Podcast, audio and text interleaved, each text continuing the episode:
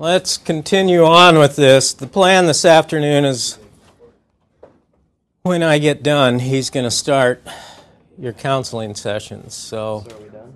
Let's wrap this up. So, yeah. Well, I'm ninety-two slides into one hundred sixty-eight, so, sweet. so we're, halfway. we're more than halfway home. Fortunately, most of what we're going to do this afternoon is stuff that you've already heard and are pretty familiar with. We we don't have too much more of the, the C stuff. So let's look at poisonings by absorption.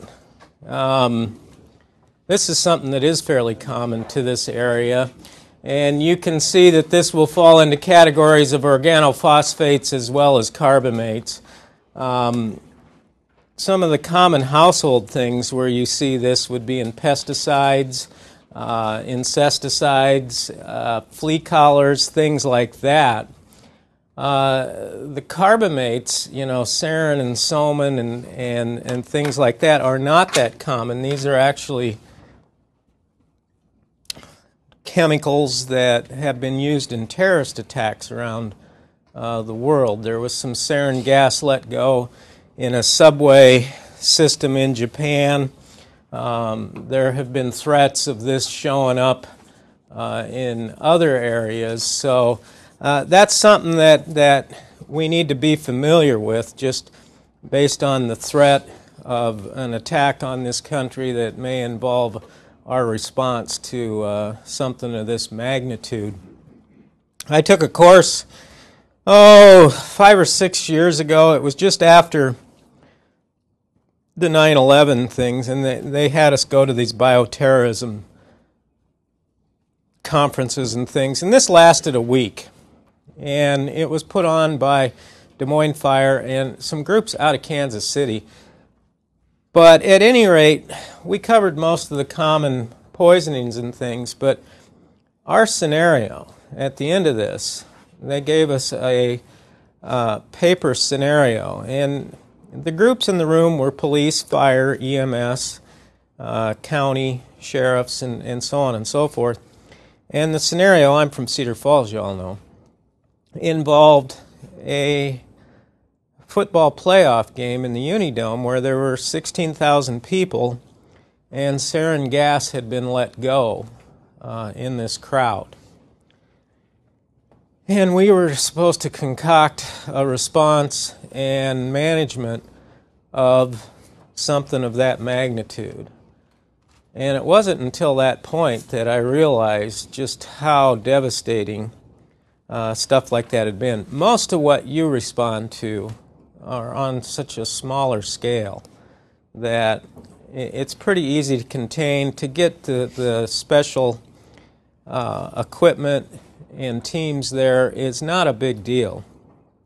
But in this scenario, there were five thousand people dead on scene, and the other eleven thousand panicked and went out into the community. And before we could mobilize and begin to secure this area, there were about six or seven thousand of them that were just wandering around Iowa that were contaminated. So uh, another two thousand died within the first two hours uh, after the attack. But um, the fact that it took us several hours to get the National Guard and all the people into the area to seal it off and control it, that we had to lock down hospitals, we had to set up mobile hospitals and, and schools and uh, places around the area to transport people, that the resources that you take for granted um, are suddenly not available to you, and you've got an overwhelming amount of people to deal with. It is um, quite harrowing to figure out how to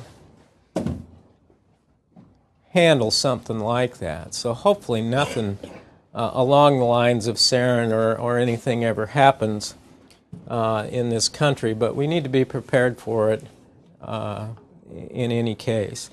Now, organophosphates as I mentioned, are common and very common in this state because of the pesticides and the insecticides and the farm chemicals that the agricultural community uses.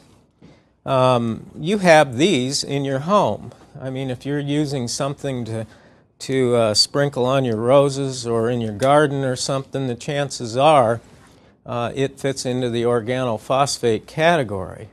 So um, to be exposed to this is, is not really that uncommon.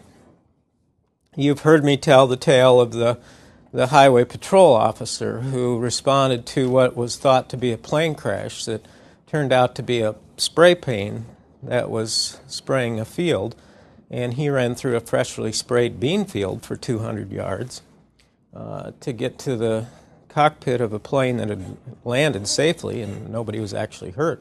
But he absorbed all this pesticide through his skin. And that's the main route that organophosphates will enter the body. It's mostly through absorption. Now, you will inhale a fair amount of it. You can ingest a fair amount of it. But the main route in with organophosphates seems to be through absorption. So um, a dermal route, they'll refer to that as.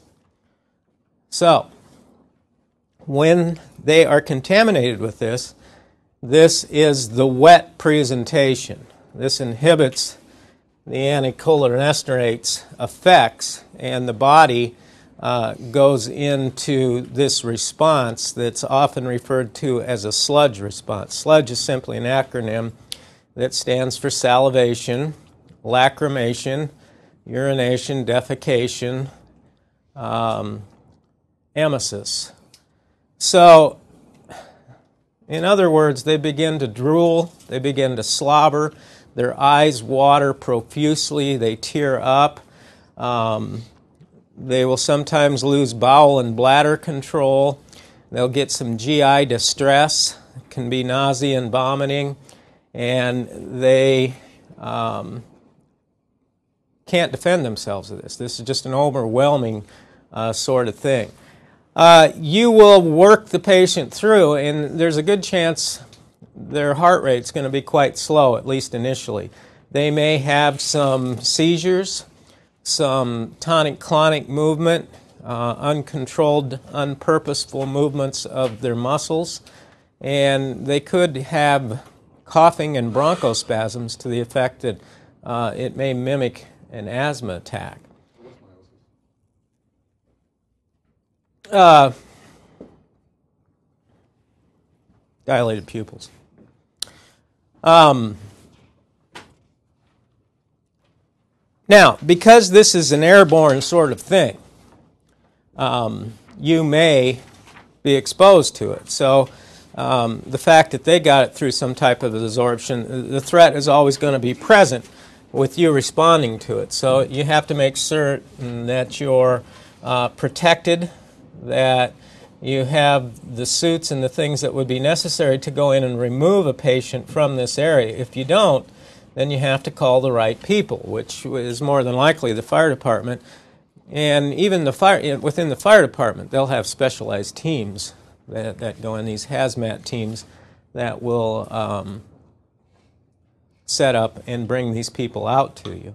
Uh, there needs to be a t- decontamination process. So they will go through usually a three-step decontamination where they'll remove their clothes, wash them down, uh, move them into a second station where they'll scrub them down, wash them down, and then finally they'll rinse them. And then at that point, they're brought somewhere into an area where you will handle them. And at that point, then the patient care will begin. Uh, prior to that, uh, they're still dangerous and contaminated. Well, your management isn't going to be any different than any other patient. So you're going to look towards airway, breathing, circulation, and manage that appropriately.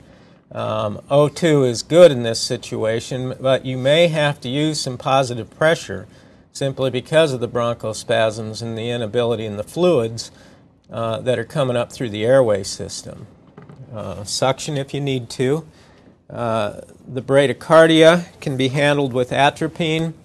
But atropine, also being a parasympathetic blocker, will shut down this sludge effect, uh, these anticholinergic cascades that's going on.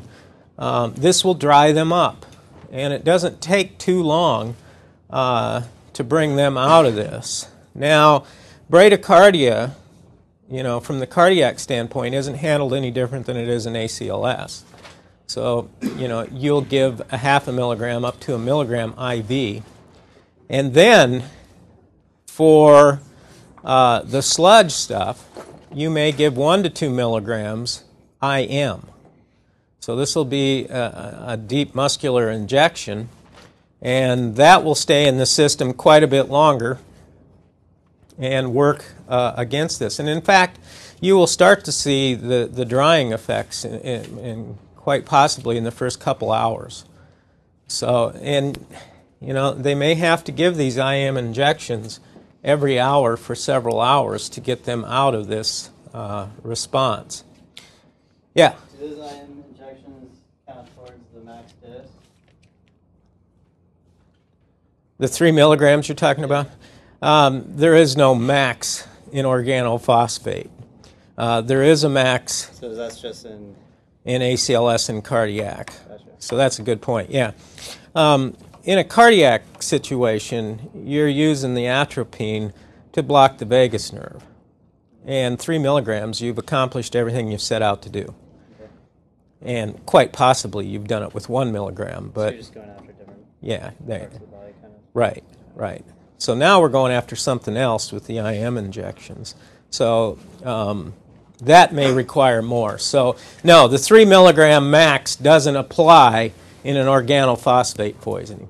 It wouldn't be unusual to see twelve, fourteen, sixteen milligrams of atropine given uh, for, a, for a serious uh, reaction to organophosphates. So you won't have enough with you to handle the situation. His chances are you're going to have probably only three milligrams in your drug kit, and you'll have a spare with you, so you may have six milligrams. But um, the atropine that you inject intramuscularly will not come in ten c c's of fluid.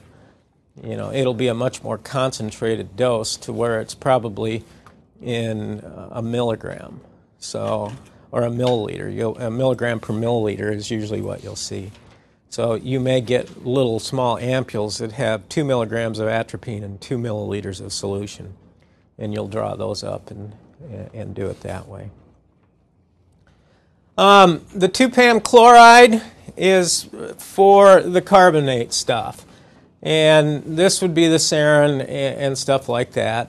Um, It can be used in organophosphates, but typically it's not. Um, usually the atropine uh, responds well to that. So uh, there's a lot of two pam chloride around, and it's for these terrorist attacks. Most of the military is latched onto this stuff right now, and they've got warehouses of it in this country. So, you know, if there was a sizable exposure or one of these attacks, Um, that stuff would be activated and brought in.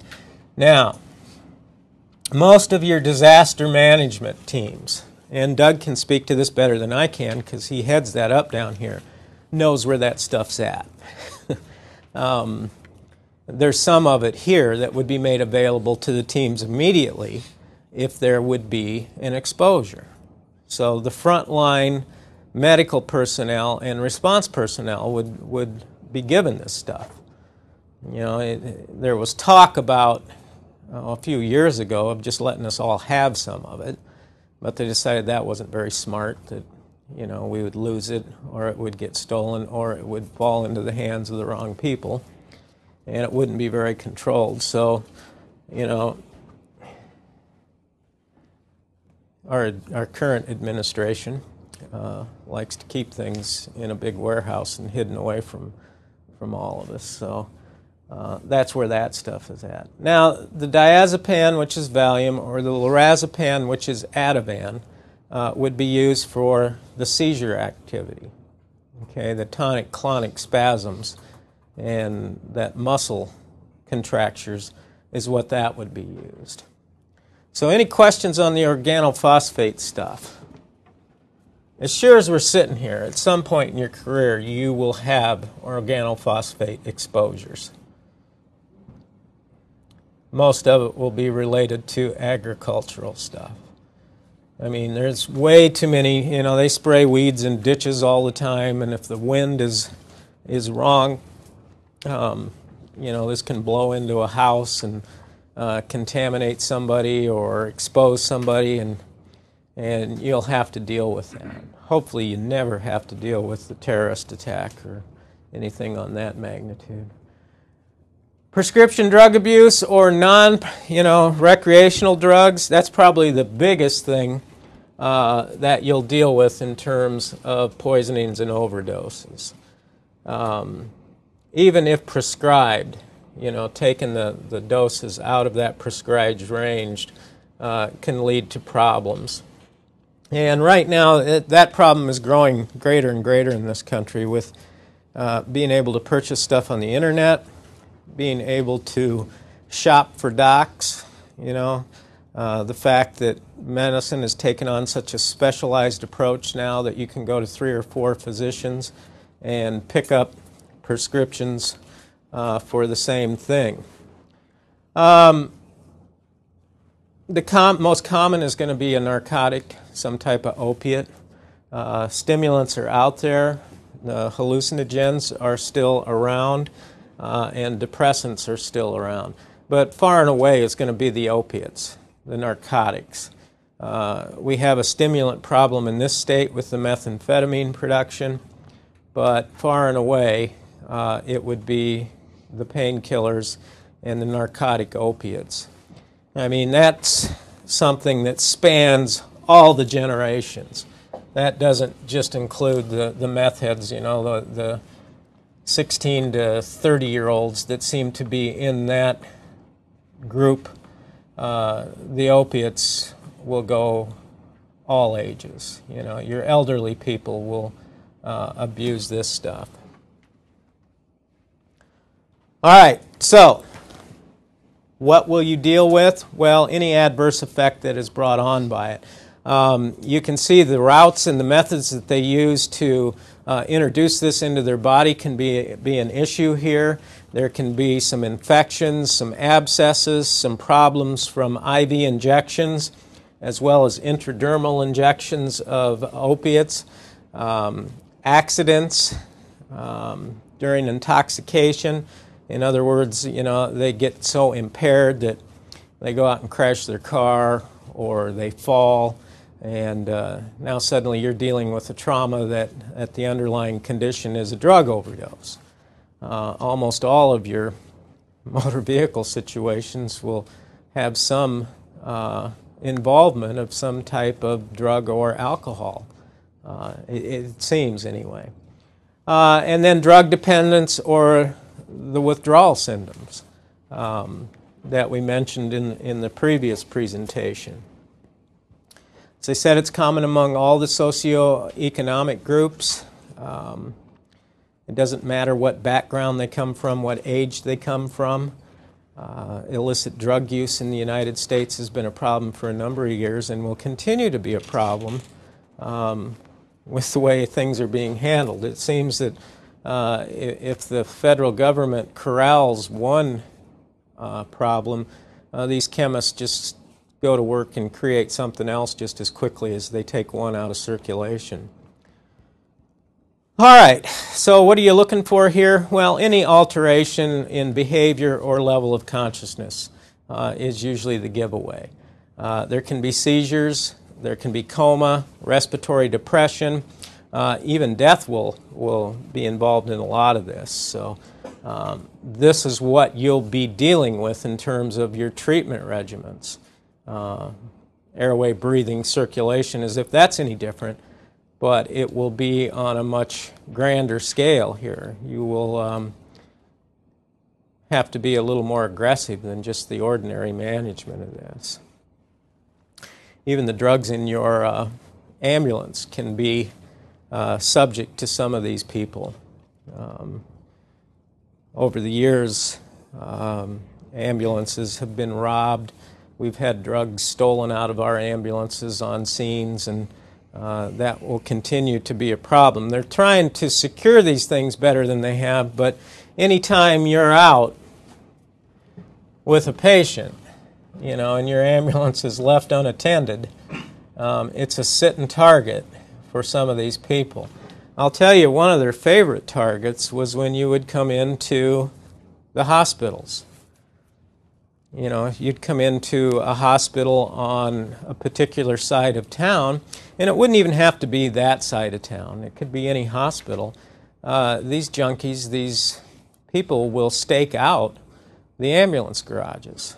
And they know that when you come in, you're going to be focused on your patient, you're going to unload them, and you're going to take them into the hospital. And in the meantime, your ambulance is sitting open in the garage.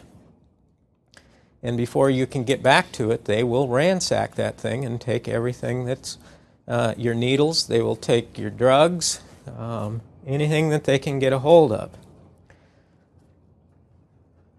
I remember going into a Waterloo hospital and losing our drug kits. Lost our whole jump kit and the drug boxes. And the doctor who happened to be working the E R that night was also the head of the methadone clinic. And he asked us a couple questions about where we had been and how it had happened. And he says, I think I know who has that stuff. And he says, what, what are your intentions if I can get this back for you? So we just want it back. You know, I mean, the narcotics are one thing. They can have those. But, you know, the cardiac drugs and some of the other stuff in there is really dangerous if they don't know what it is. Well, he assured us that most of these people are walking pharmacies and knew more about it than we did, which I, I probably believed. But he made one phone call and said, if you go to this area, you can have your stuff back. But don't look for the narcotics to be in it. And that's what we did. And it was leaning neatly against a telephone pole and inside of town, and both the kits had been broken open, and the only things missing was the Valium, the morphine, and the Demerol. All the rest of the drugs were left right as they were. So um, these people knew very well.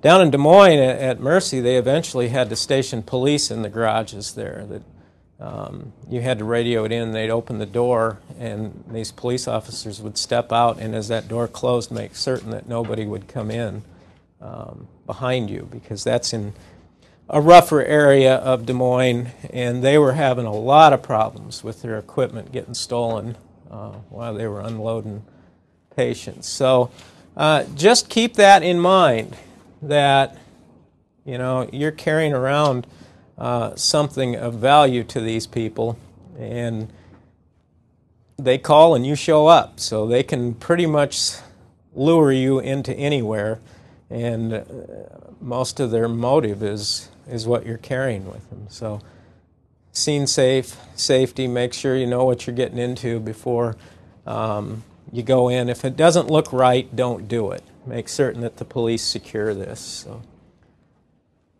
All right, toxic effects. Well, the overdose uh, is the biggest thing. You know, the fact that uh, they can alter their vital signs to the point of killing themselves. Uh, potential suicide is one of the motives that they will use. Uh, polydrug administration. Well, you know, the prefix poly refers to many, so many drug administrations, and yeah, these people will take a lot of drugs, and in particularly your elderly folks. You know, it's not unusual for them to have an entire grocery bag full of medications when you go in there. So, accidental ingestions, we've identified that. Miscalculations, yeah, that is possible. Um, most people don't know the difference between a microgram, a milligram, uh, a gram. So you're learning about that now, but there's a wide difference in the amount of drug that you ingest in these situations. So um, keep that in mind. So there it is, scene safety. Uh, prepare for unpredictable and sometimes even violent behavior. Uh, ordinarily, when you go into a scene where there's been an overdose or any of this is involved, you want law enforcement in front of you, uh, if not right beside you. Uh, your focus is going to be the patient and patient management, so when the scene is safe and you can go in, you're going to immediately focus on the airway, breathing, and circulation. Um, you're going to have to collect as much information as you can, you know, the who, what, when, where, why, and how. Uh, all the history that goes along with this uh, that you can take with you is going to be of value. If you can identify what it is, if you can't, bring as much evidence as you can with you, which may include vomit.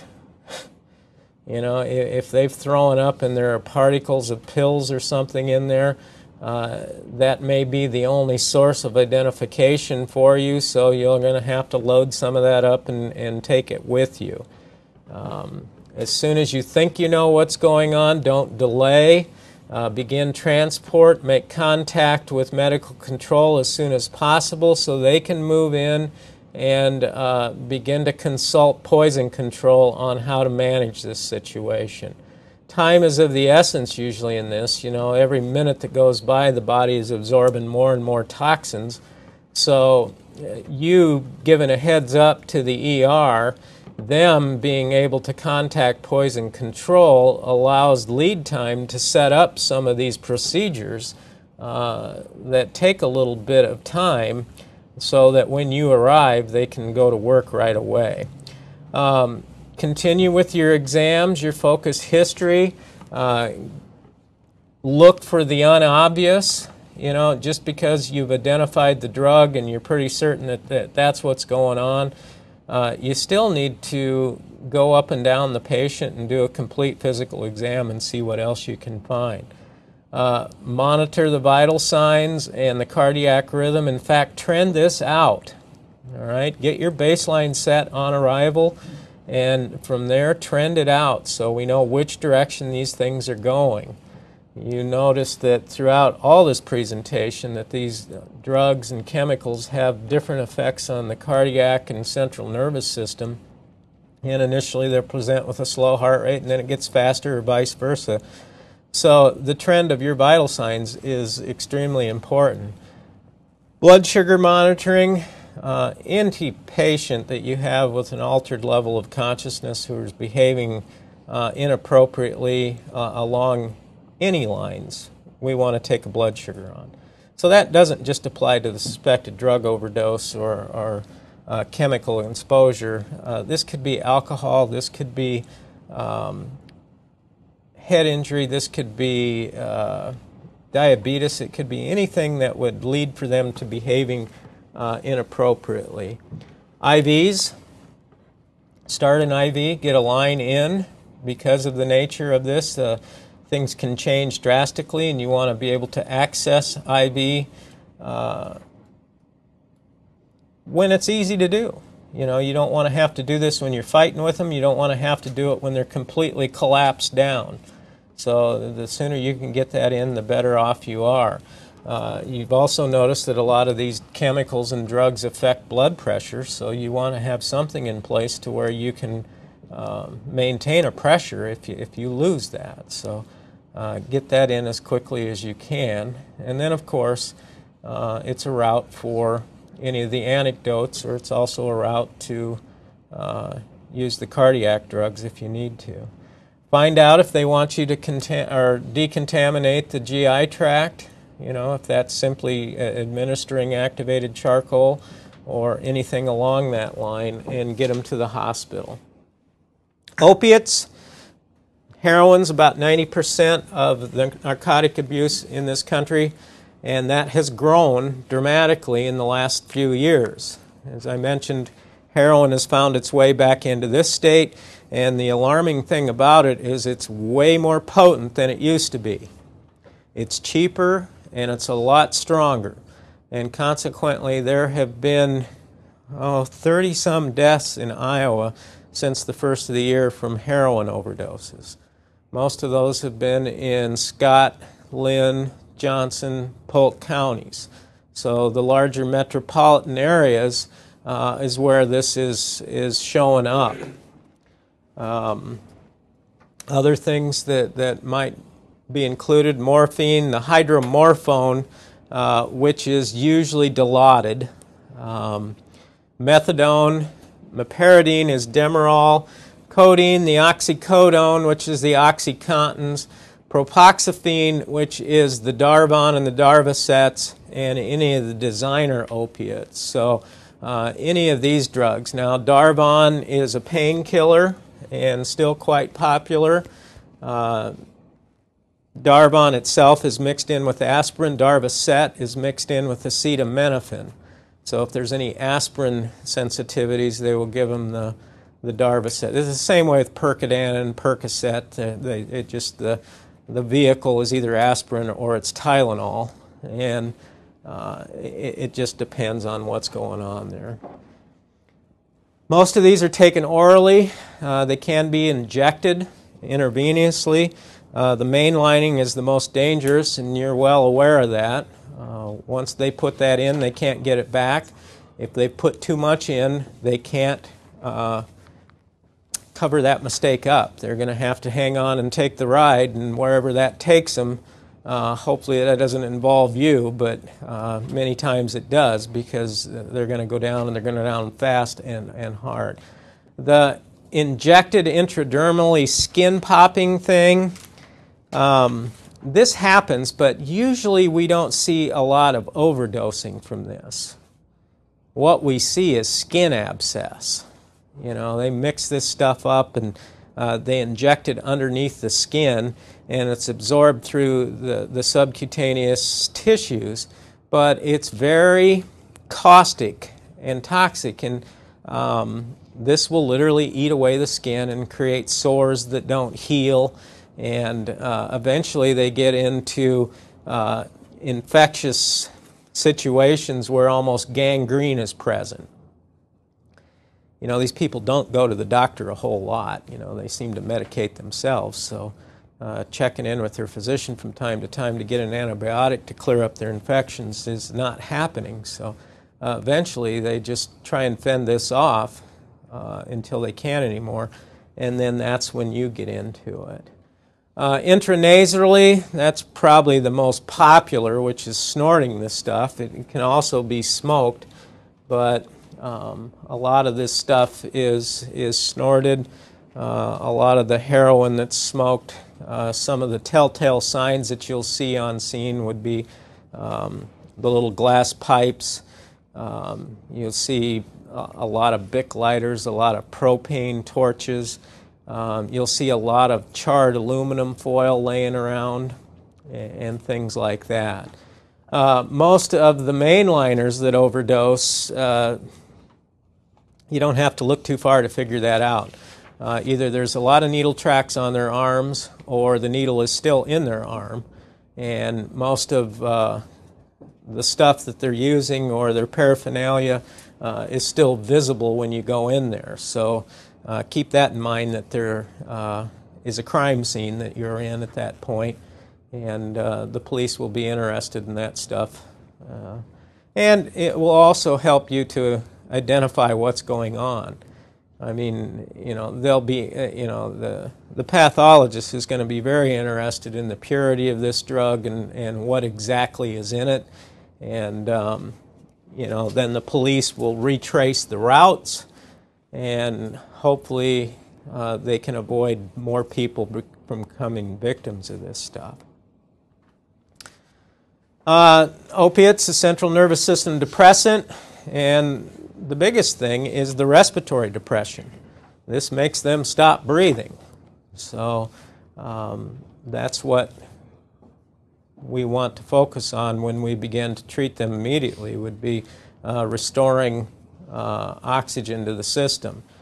Uh, the opiate overdose, they're in some type of euphoric nod, so they may be drifting in and out of consciousness. Uh, they can also be nauseated from time to time.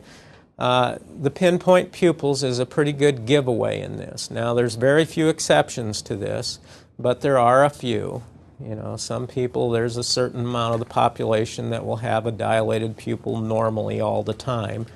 So that's a question to ask, but um, you will see pinpoint pupils in this.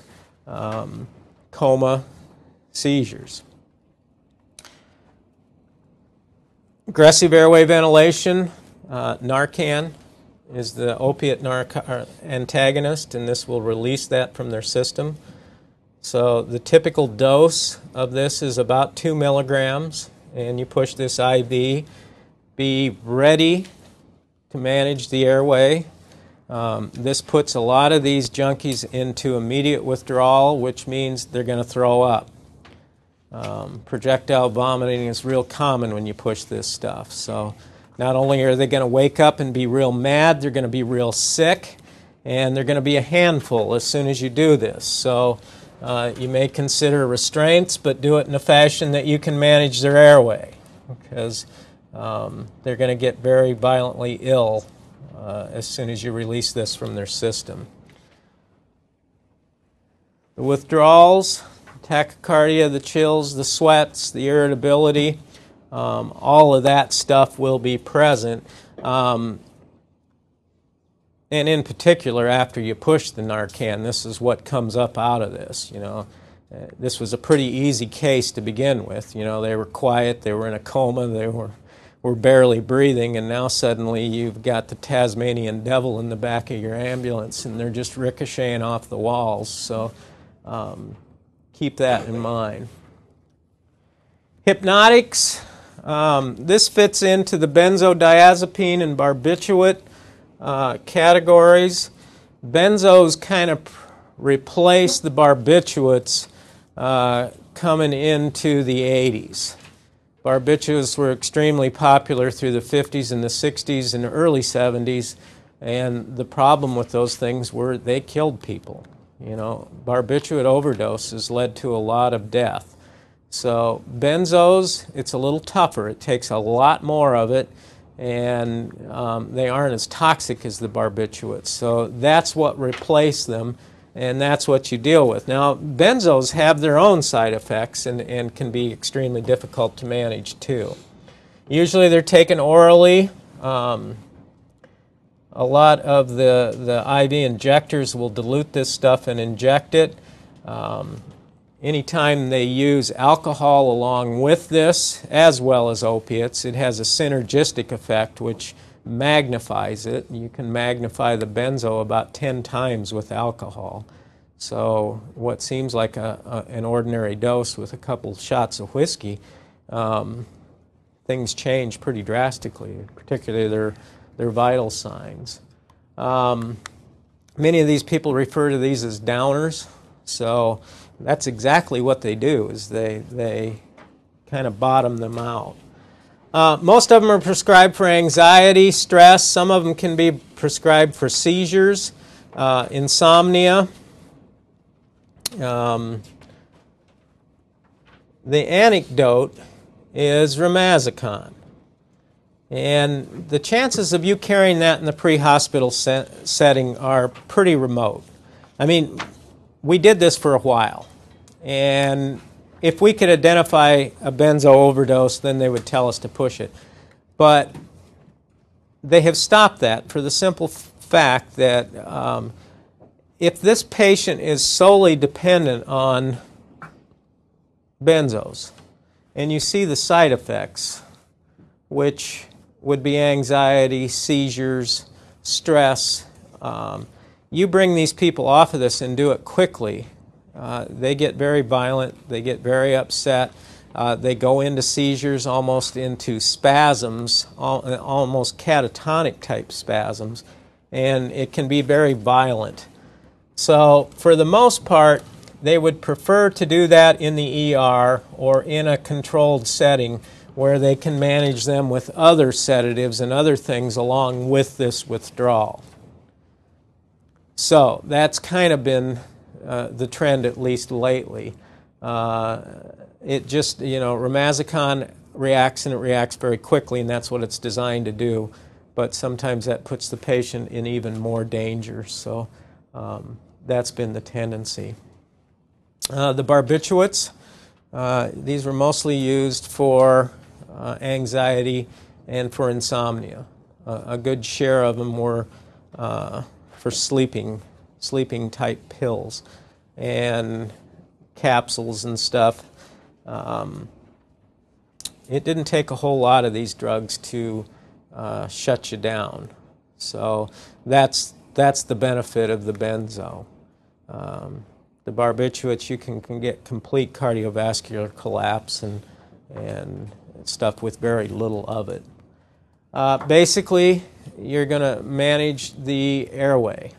Um, Romazicon, maybe. I doubt it. Uh, you know, if it's truly a barbiturate and not a benzo, it's probably not going to have any effect, but there may be thinking there's a little of both. But once again, um, you run the risk of putting them into a violent reaction with that. Uh, contraindicated for that would be if they have a seizure disorder or if they've taken tricyclics.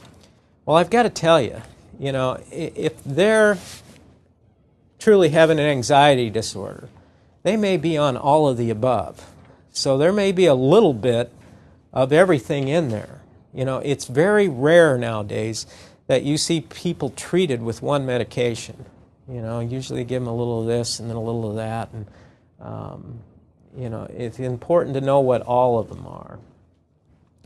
Amphetamines, uh, at least the pharmaceutical kind, we don't see as much anymore. These were mood elevators. They were done to uh, improve performances, to suppress appetite, and to prevent sleepiness. Um, appetite suppressants are what, the, what they were popular for for a long, long time. Um, now, most of what we're seeing is the illegally produced amphetamine stuff, like the methamphetamine.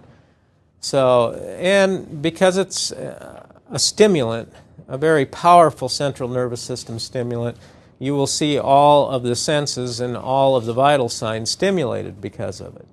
So the heart rate's going to be quick, they're going to have high blood pressure, they should be breathing quickly. Um, pupils can be dilated with this, they can hallucinate, uh, paranoia, they can be psychotic, and usually the psychosis comes from just days without sleep.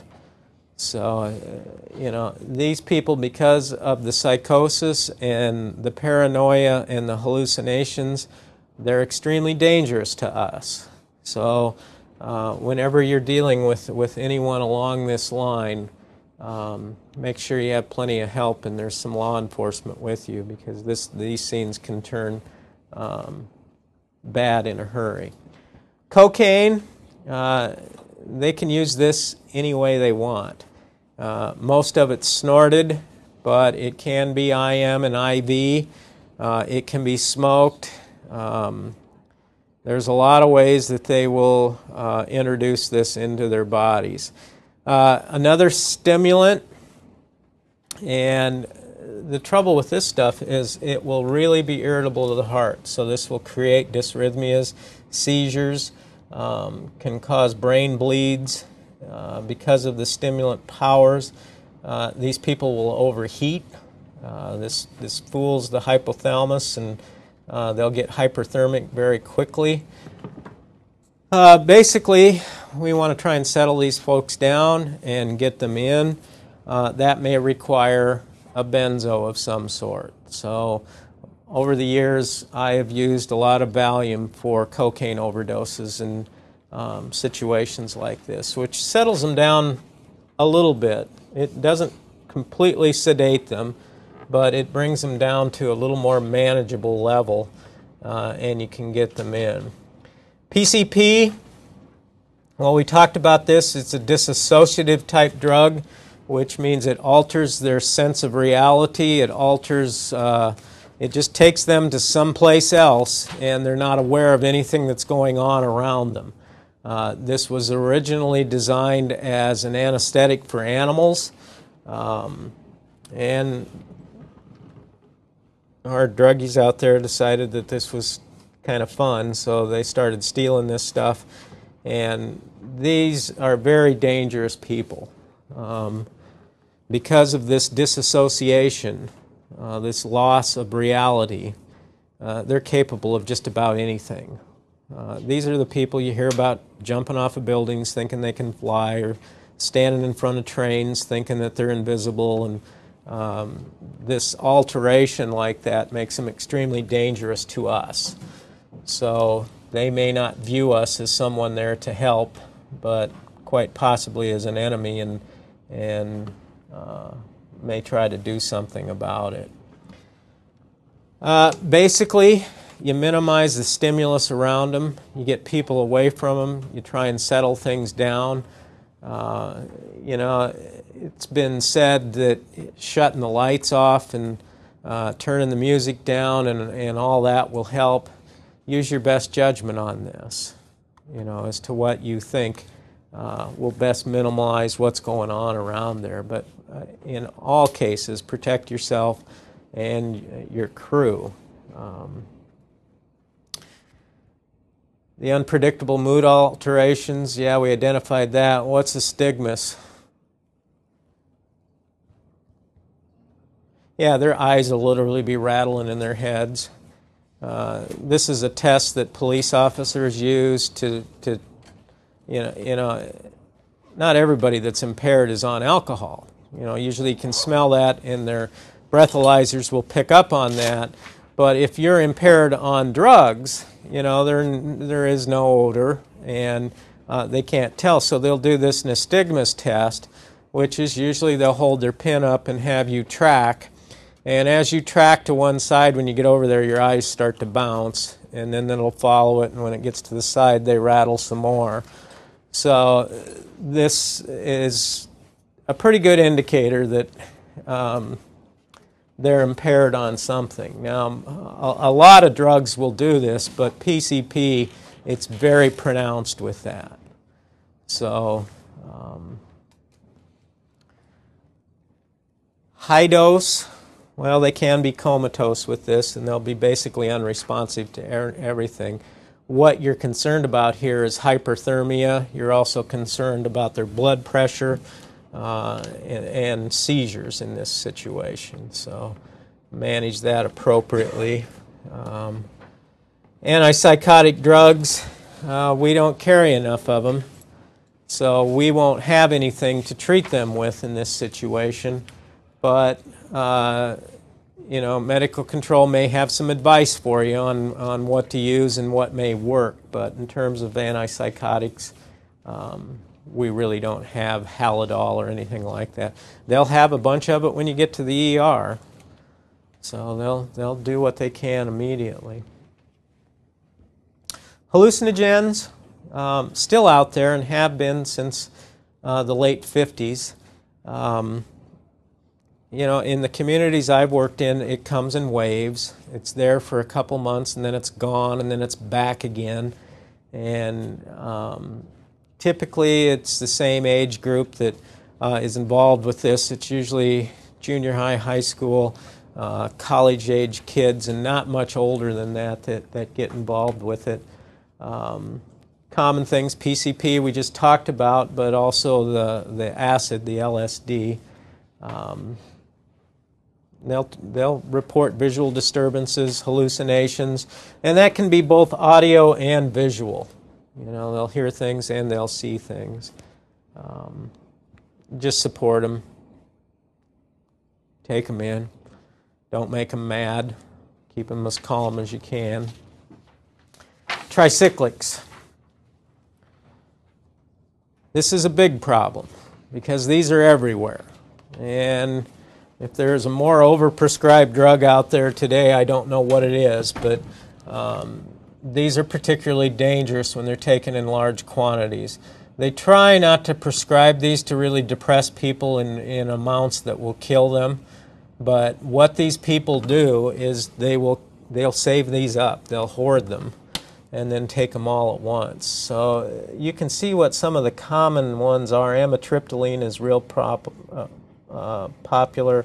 Uh, imipramine, um, nortriptyline, um, Alevil, you know, is the imipramine. You, you see it all over the place. And the people who have this are kids most of the time. Um, teenage kids in high school, uh, college-age people uh, could be on two or three of these things, and, and this is where it gets to be problematic. Um, there's some of the common trade names. Prozac, you know, they were giving that to everybody for a long time. Uh, Zoloft, which was one of the drugs that our scenario was on in the beginning, if you'll remember, and Paxil. So, um, toxicity, well, the big thing here is the cardiac dysrhythmias. This is something that when they get enough of it in, will start to widen the Q R S and lengthen the P R interval. And when that begins to happen, we're getting into some pretty deep water. So you can see the importance of getting a baseline strip uh, when you're on scene. You've identified what it is, but you've also run a rhythm strip so we can see what the intervals were. Uh, twelve lead would be very valuable in a situation like that.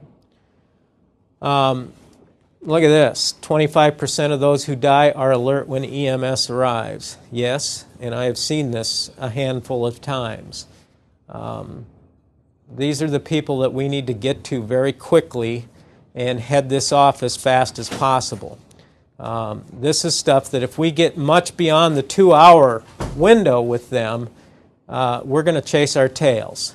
And Um, the good news is that age group usually calls up a lot of people before they do this. They, they usually alert a lot of people that they're, they're going to do this, and we get to them quickly enough. But if they don't, um, if we find them already in a coma, uh, chances are they're going to die. And there isn't a whole lot that, that any of us can do to, to unhinge that. Uh, we just have to have, we have to, to get there soon in, in this situation. Uh, supportive care, rapid transport. Uh, sodium bicarb will initially help the cardiac toxicity, but it doesn't take it away. It just covers it up for a little while. Uh, benzos for the seizures. Lithium. Uh, lithium is given to bipolar individuals. So the manic depressives are the ones who take this. Um, if they overdose on this, um, this is a very toxic drug. Most of the people who take this have to keep it in a therapeutic threshold dose in their bloodstream for it to work. And if they decide to elevate that for uh, any reason, you will start to see things change on them. And usually it comes in the form of what we've listed as signs and symptoms. But when they push that much further, then they go comatose and it becomes more difficult. Digoxin or lanoxin, uh, this is a very popular cardiac drug that's out there. A lot of elderly people are on it. And I use dig and lanoxin as an example of elderly people not knowing that this is the same drug and maybe overdosing on it. This, again, is a very toxic, it's a very nasty drug, and it has to be kept in therapeutic levels in order for it to function. Well, you can see its effects. It affects the S A and the A B nodes. Um, so if we overdose on this, we're essentially shutting those pacemakers off. You know, we're slowing the firing or the ability of those pacemakers to keep the heart beating. Uh, in that situation, so that, that's what makes it extremely uh, dangerous.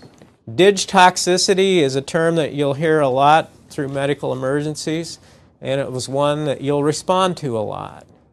You know, you'll see uh, dig effects on your twelve leads, you'll see dig effects on your rhythm strips, you'll see dig effects on your patients. You know, usually they're very lethargic and Uh, nauseated and vomiting, and um, typically it will point back towards taking too much. If you do your sample history and they're giving you a lot of signs of the flu and you look at their medications and dig is in there, then it's a good idea to take them to the hospital and get a level drawn. It's the only way to know for sure of what's going on with them in this is to get a level.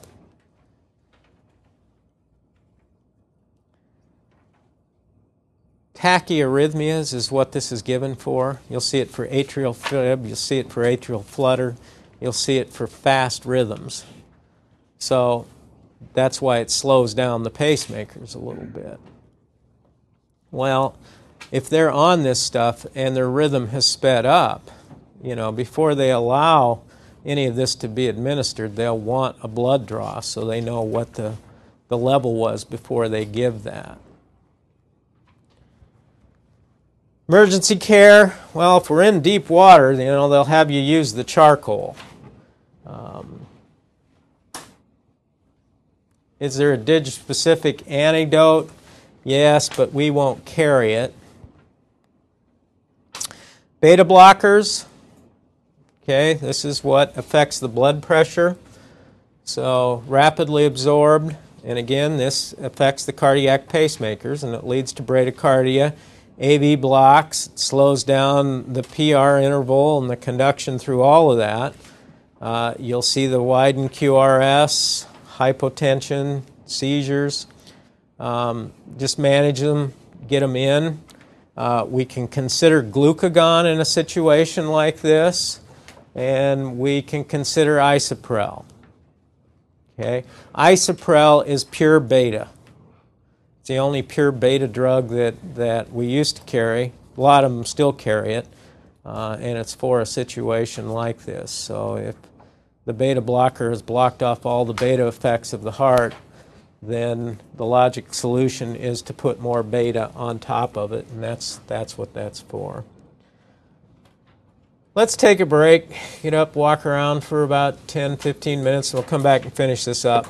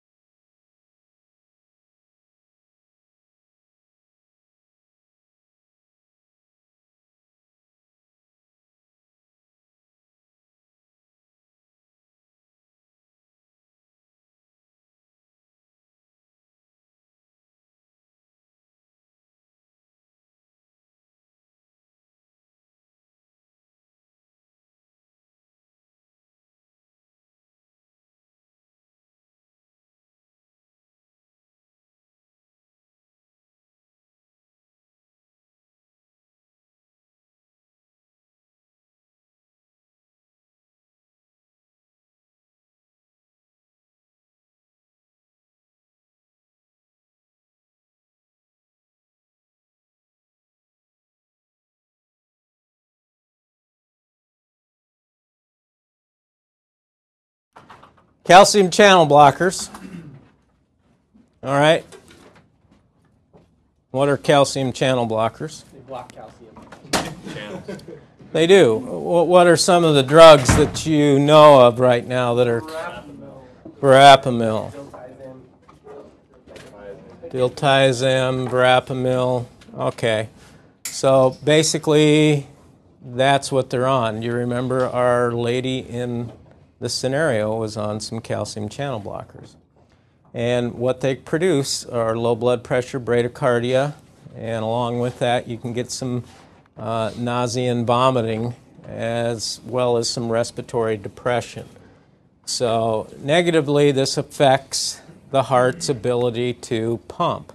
Uh, it blocks the, the calcium from entering the cell that helps the automaticity out is basically what's going on.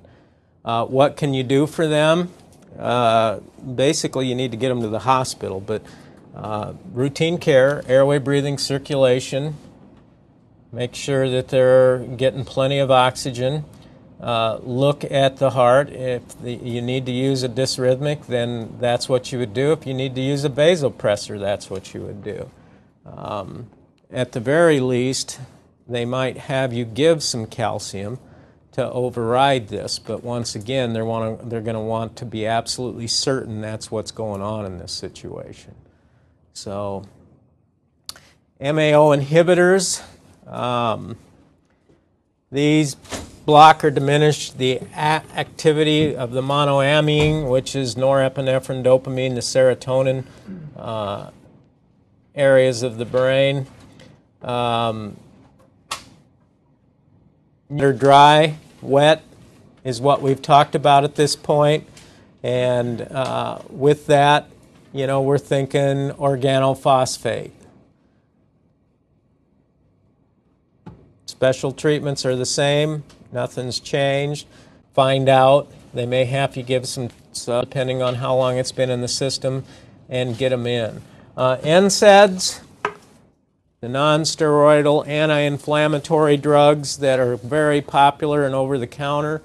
Um, basically what these things are for is analgesia, and they control fevers.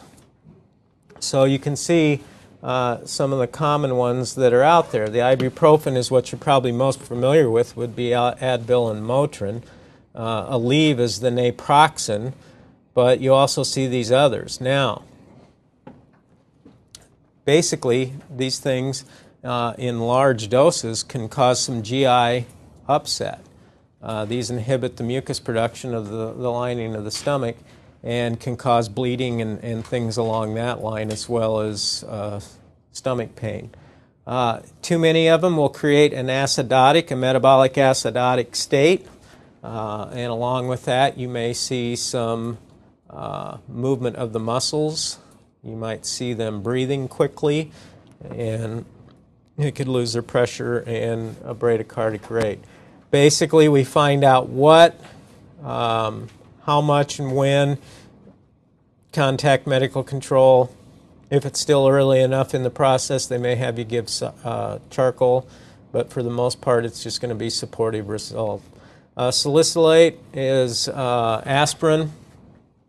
Again, gastrointestinal irritation, uh, this creates a heck of a metabolic imbalance in the, in the body.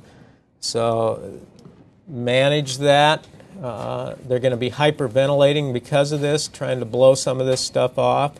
Uh, let medical control know this is probably a situation where they'll have you give some bicarb to uh, neutralize that and get them in.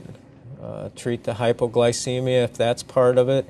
Depending on when this happened and again how much and where we're at, they could have you give uh, charcoal. Tylenol or acetaminophen, uh, you can see the toxic effects. So um, basically what we're trying to avoid is the liver damage, you know, three to five days out. Um, normally the lab findings won't start to show up for at least twenty-four to forty-eight hours. And you'll begin to see the liver imbalance, that, that there's been some damage to the liver at that point. Um, get them in. Uh, Mucomist is, is a drug that they, they have for this in the E Rs that will release the Tylenol uh, from the system without uh, causing more damage to the liver. So if it's caught early enough, they can give something and that will let this stuff go. Uh, activated charcoal only if they tell you to in this situation. Basically, we don't want to inhibit the mucomist if, if that's going to be the best treatment with this, so we don't want to get the charcoal in the way of that. Um, drugs for sexual gratification. Um, we talked about this the other day, so the uppers, the downers, the all-arounders. Um, the uppers would be the ecstasy and the cocaine and the steroids and things like that. The downers, again, are the, the alcohol, the heroin, uh, the roofies, the G H B, and the all-arounders would be the ketamine and the marijuana and the poppers. The uppers are a stimulant, the downers are a depressant. The all-arounders will do a little of each. So um, finding out what and how much and, and stuff is important there. Again, the steroids fall into that. A lot of the steroids will cause uh, excitement and will pump the system up. These guys will go into the roid rages and uh, the, the, these heightened, you know, they, they get pumped up and they, they get extremely excited and work out a lot harder than they normally would, and then eventually it just goes way over the top of that. Um, Personal safety, find out what, supportive care, get them in. Alcohol dependence, we talked about that and the stages of it. Ethanol, depends on how much, depends on their weight. Uh, the blood alcohol content is what we want to get a hold of. Uh, chronic alcohol ingestion, these are the pros. Can lead to neurological as well as nutritional deficiencies. This was what the thiamine would be for. This is what the D fifty would be for. Um, on the long term, the G I disorders, the cirrhosis of the liver, the pancreatitis, uh, the cardiac and skeletal and muscle myopathy, the immunosuppression, the trauma. Um, it all adds up to bad stuff. Basically, what these people look like um, is they're thin. Uh, they look like a lemon on toothpicks is, is about the best way to describe their, their appearance to you. Is they've got these little tiny spindly legs and they've got these big protuberant bellies from uh, enlarged livers and, and guts and stuff from that. Uh, they eventually lose the hair on their, their, their body. You know, they'll have very little body hair because of this. Um, shrinks up uh, just about everything along the way. They have what's called spider angioma, and you'll see this in their face and in their noses, what they call a swigger nose.